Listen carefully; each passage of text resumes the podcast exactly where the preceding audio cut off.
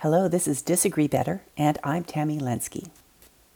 When we argue, and particularly when we argue with loved ones and colleagues, those with whom we are in ongoing relationship, in other words, the argument has three threads at its core. It doesn't matter what we're arguing about, those three threads are there.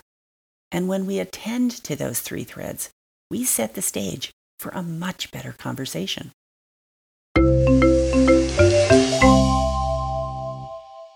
In a famous 2014 interview at Stanford University, Oprah Winfrey described those three threads this way All arguments are really about the same thing. Did you hear me? Did you see me? And did what I say mean anything to you?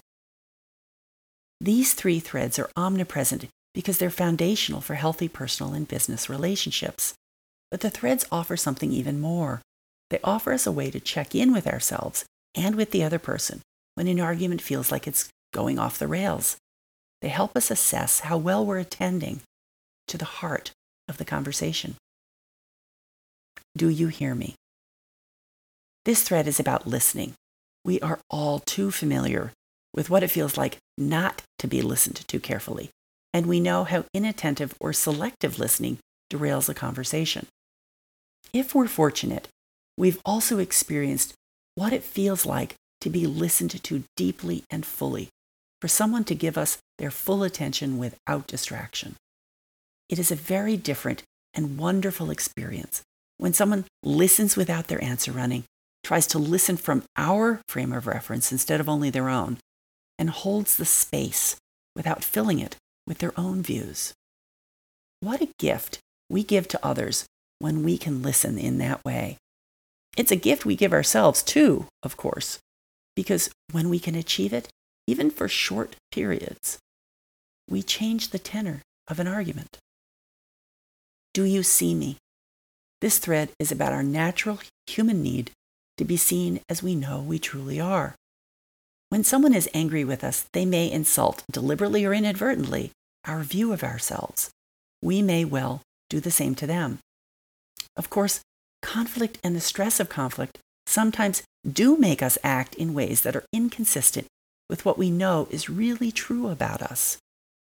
We speak unkindly when we know we are generally kind.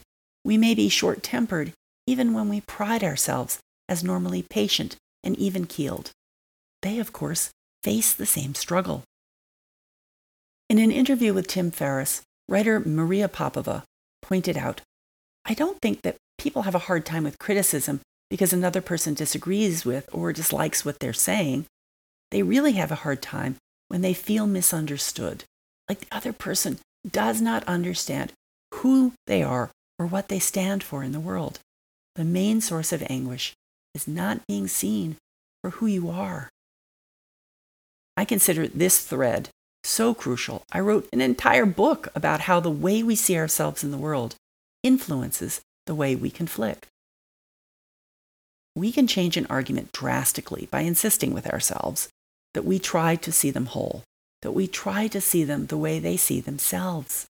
This is especially important if they're someone we claim to love or hope to work closely with long into the future. Does what I'm saying matter to you? This thread is about acknowledgement and validation.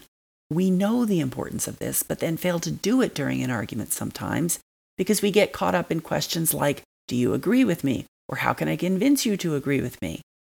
Research with couples suggests that feeling as though our partner understands our thoughts, feelings, and point of view serves as a buffer from the most detrimental sides of conflict. At work, we have the power to address even the most annoying behavior through the simple act of acknowledgement. It's important to demonstrate that what they're saying matters to us, even if we don't agree with their view, perhaps especially when we disagree. We can say, I care about what you're trying to tell me, or your point of view matters to me.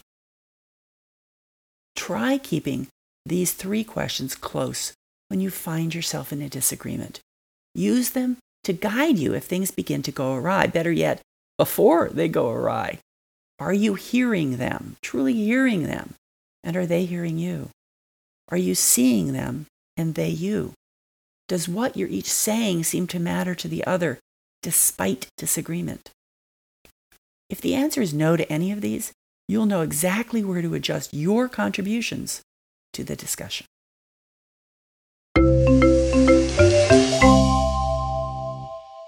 Thanks for listening. The home base for Disagree Better is tammylenski.com, where you'll find show notes, transcriptions, and conflict resolution resources. That's T A M M Y L E N as in Nancy, S K I.com. I'll see you there.